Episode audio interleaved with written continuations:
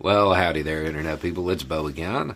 So, today we're going to talk about a federal case that's currently ongoing and how George Floyd may prove to be even more influential. How, how the case surrounding him may change the country even further.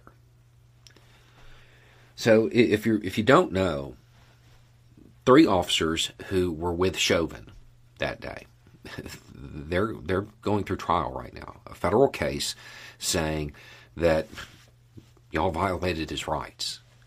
That's that's what the the feds are proving, attempting to prove.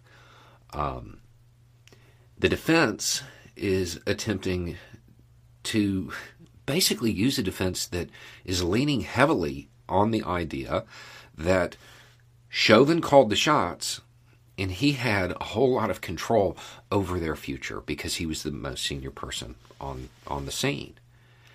Now there's a whole lot of commentary to be made on this defense. Uh, generally speaking, we view I was just following orders as not always a, a a proper defense. And aside from that, there's the commentary that you know, they were concerned about their future in the department. And if you're willing to allow what happened to Floyd to happen for the sake of your career, it's a, it's a, you probably shouldn't be a cop.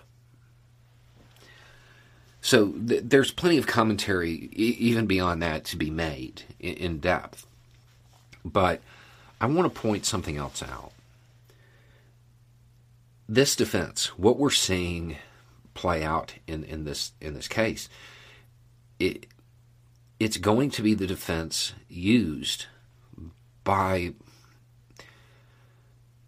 the upper echelons of those people responsible for the events of the 6th. That's what they're going to say. Their defense will be that the senior person on the scene told them to do it. And they were just following orders. And this person had all the power and they were in control of their future. That's going to be the defense.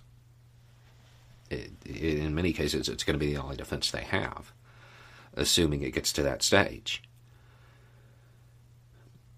So, what we're seeing in, in, in this trial is kind of a, a preview of that.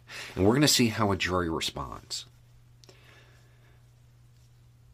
What do you think will happen if a jury doesn't hold these officers accountable after using this defense.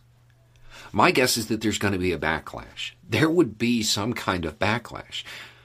Um, and that may mean that that defense won't work in the future.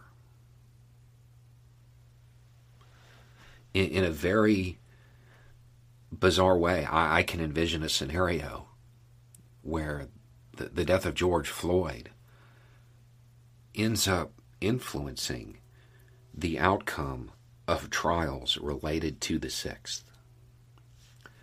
It's it's wild to think that his death may be even more transformative for this country, because you know for a lot of people, that was the moment when they couldn't deny it anymore. You know that that was the moment when they they couldn't say, oh, this doesn't happen. Oh, it's not really that big of a deal. It doesn't occur that often because it's shoved it in everybody's face. It is just, it's wild to think that the outcome of this trial and how it plays out may significantly impact trials that, in my opinion, will probably determine how long the United States remains a representative democracy. Putting a lot on, on one person there. Anyway, it's just a thought. Y'all have a good day.